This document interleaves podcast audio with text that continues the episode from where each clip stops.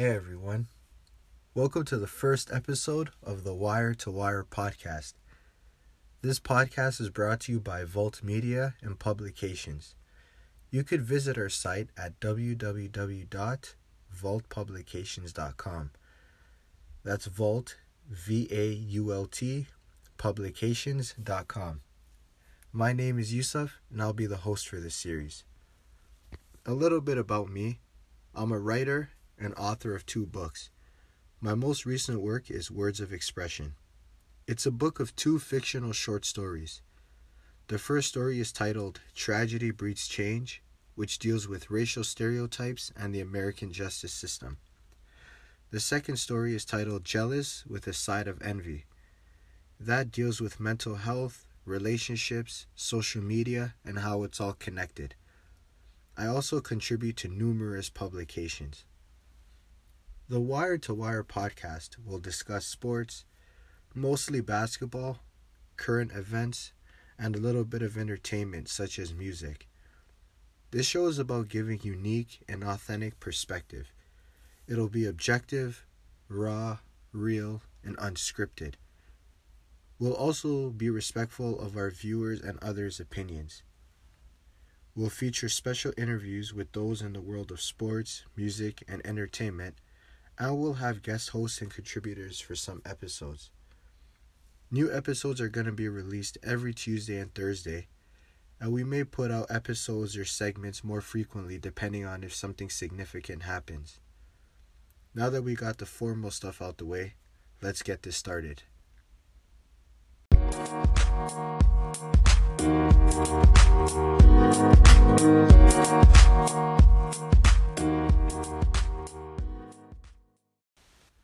All right, so let's get into it.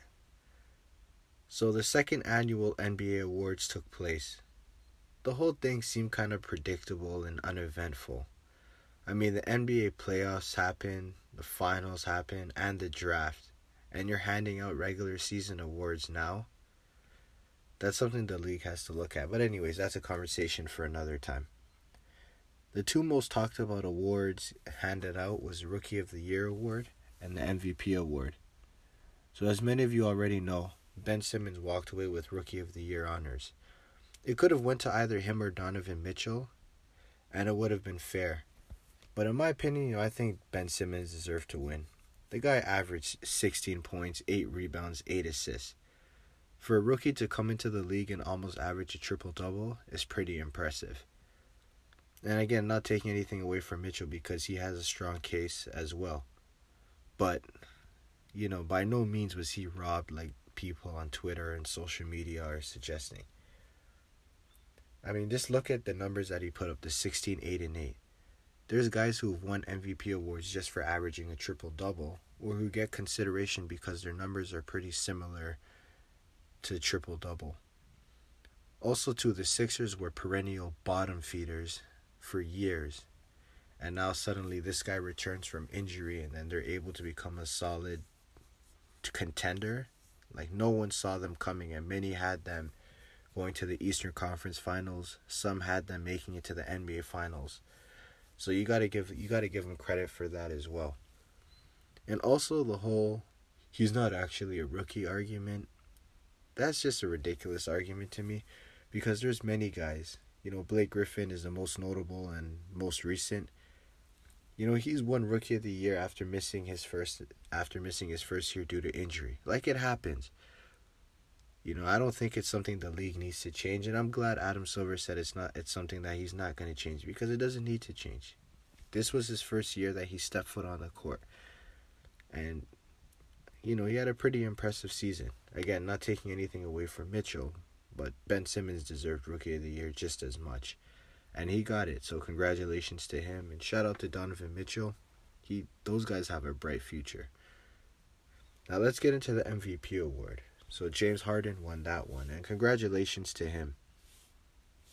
You know, he had a great season, and his team had a great season. They were one half away from making it to the NBA Finals. You know, but one thing I do think, though, is that LeBron should have been given more consideration. You know, every year in the media, there's always a discussion. What does valuable mean? when determining the MVP. So here's the thing when you look at the history of the league and previous MVP winners, what they typically look at is they look at the best player on the team with the best record. So if we're going solely by that logic and we're going by that, then absolutely James Harden deserves to win. I mean, and also too when you listen to guys like Stephen A. Smith and some of these other commentators, they say that James Harden solidified the award because LeBron and his team struggled in the month of January.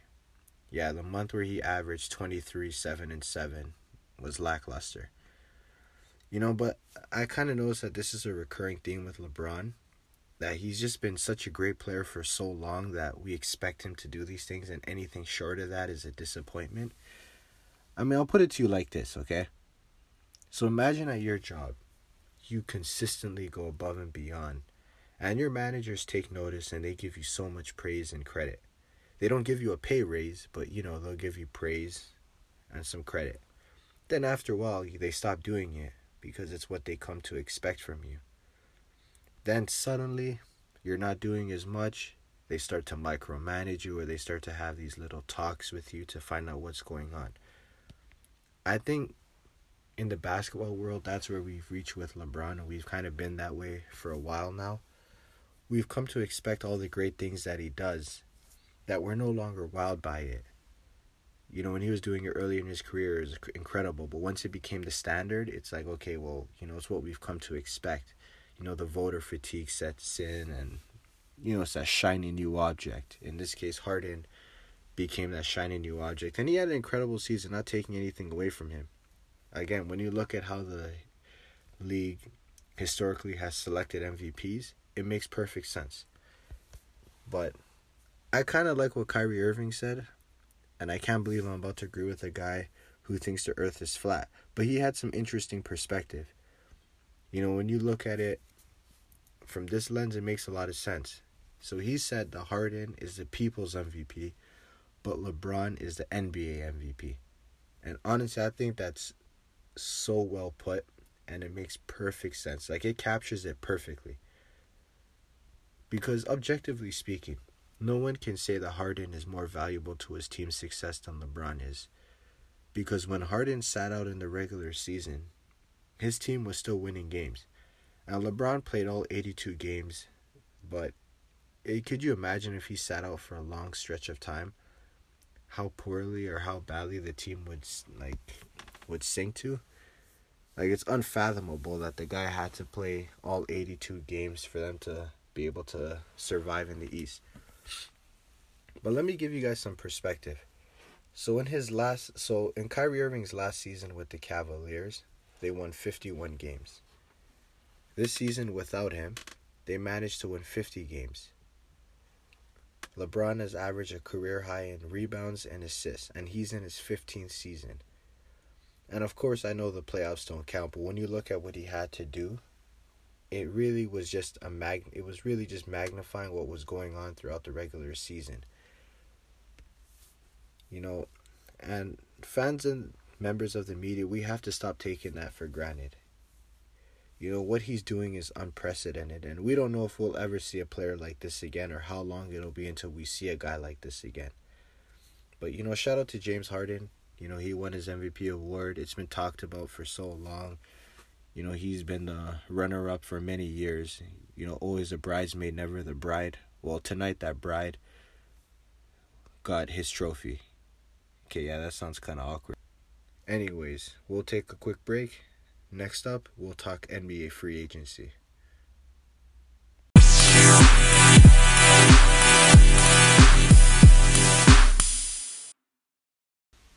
Our next topic will be about this year's offseason. So, Paul George officially opted out of the final year of his contract, which isn't really surprising. According to reports, it seems likely that he'll stay with the Oklahoma City Thunder. He's also been heavily linked to the Lakers. For Paul George, this seems like a two team race between Oklahoma City and Los Angeles. I think he's better off staying with the Thunder. He gets to play alongside a dynamic point guard like Westbrook. He's also one of the top players in, in the league and he's a superstar. Also, their brand of defense suits him. They have other guys who could defend just as well, and he doesn't he's not relied upon to be the defensive catalyst for the team. He also makes more money staying in OKC. Look, you know, I get it. You're from LA, but you have a home there already and you'll be there during the off season. There's so many players that have played in other cities but then they lived in Los Angeles. Trust me, that number is larger than you think. Your own teammate Westbrook, he recently bought a house in Beverly Hills. No intention of leaving to the Lakers though. Just saying. And that brings us to the next biggest free agent available, LeBron James. Now, it's been reported that he doesn't want to take any elaborate meetings, which makes sense. He's been a free agent before and he knows what the whole process is like. Similar to George, I think he's narrowed his choice down to two teams the Cavaliers and the Lakers. And I doubt LeBron would want to join a Western Conference team unless they had some kind of depth or another star. And this kind of ties into Paul George and what he does. But I believe LeBron should stay with Cleveland. If you're the best player in the world, you bring star players to join you. Don't be so quick to leave and just join another team. Look, I get him and Dan Gilbert have, have tension, but he's already proven that he's willing to spend as much as possible to bring a talent on board. LeBron himself has said that family and winning will shape his decision. Well, his son is only 13, and he still has one year left before high school, so it would make sense if he at least stayed in Cleveland for one more season. You know, Kawhi has also made it clear that he wants to be in LA and he prefers to play with the Lakers. But the Spurs already made it clear that they won't be trading him to the Lakers or any other Western Conference team. So this creates a lot of uncertainty as well. If Paul George goes this year, then that could be the first domino. But I'm not going to rule out the possibility that everybody just stays where they are. So it'll be an interesting offseason, so we'll see what happens. But I'm kind of leaning more towards the side that guys just stay where they are. Well, we'll just have to see. LeBron said that, you know, according to Brian Windhorst, he said that LeBron will be making his decision before July 4th. So by next week's episode, we'll probably already have a decision. And we'll take a quick break. We'll be right back.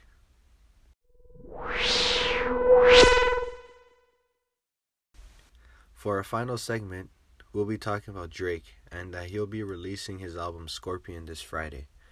So the rumor mill is definitely working overtime for this project. Some people are saying it's going to be a double disc album of nothing but hip hop and R&B.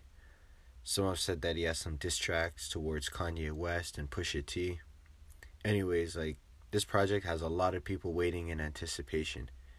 Me personally, I want it to be a combination of Nothing Was the Same if you're reading this, it's too late, and take care. Now, that's not far fetched, seeing how those were some of Drake's strongest projects. You know, Drake is one of my favorite artists, and this album is definitely going to be one of his most important in terms of where he stands and from a legacy perspective.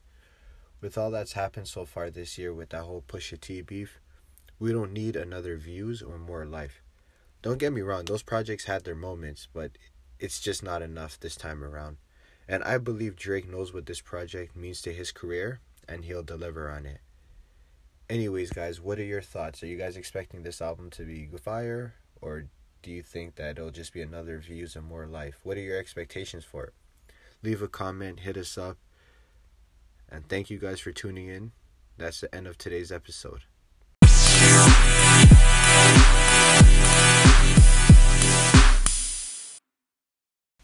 Everyone. Be sure to subscribe to the Wire to Wire podcast and to our YouTube channel.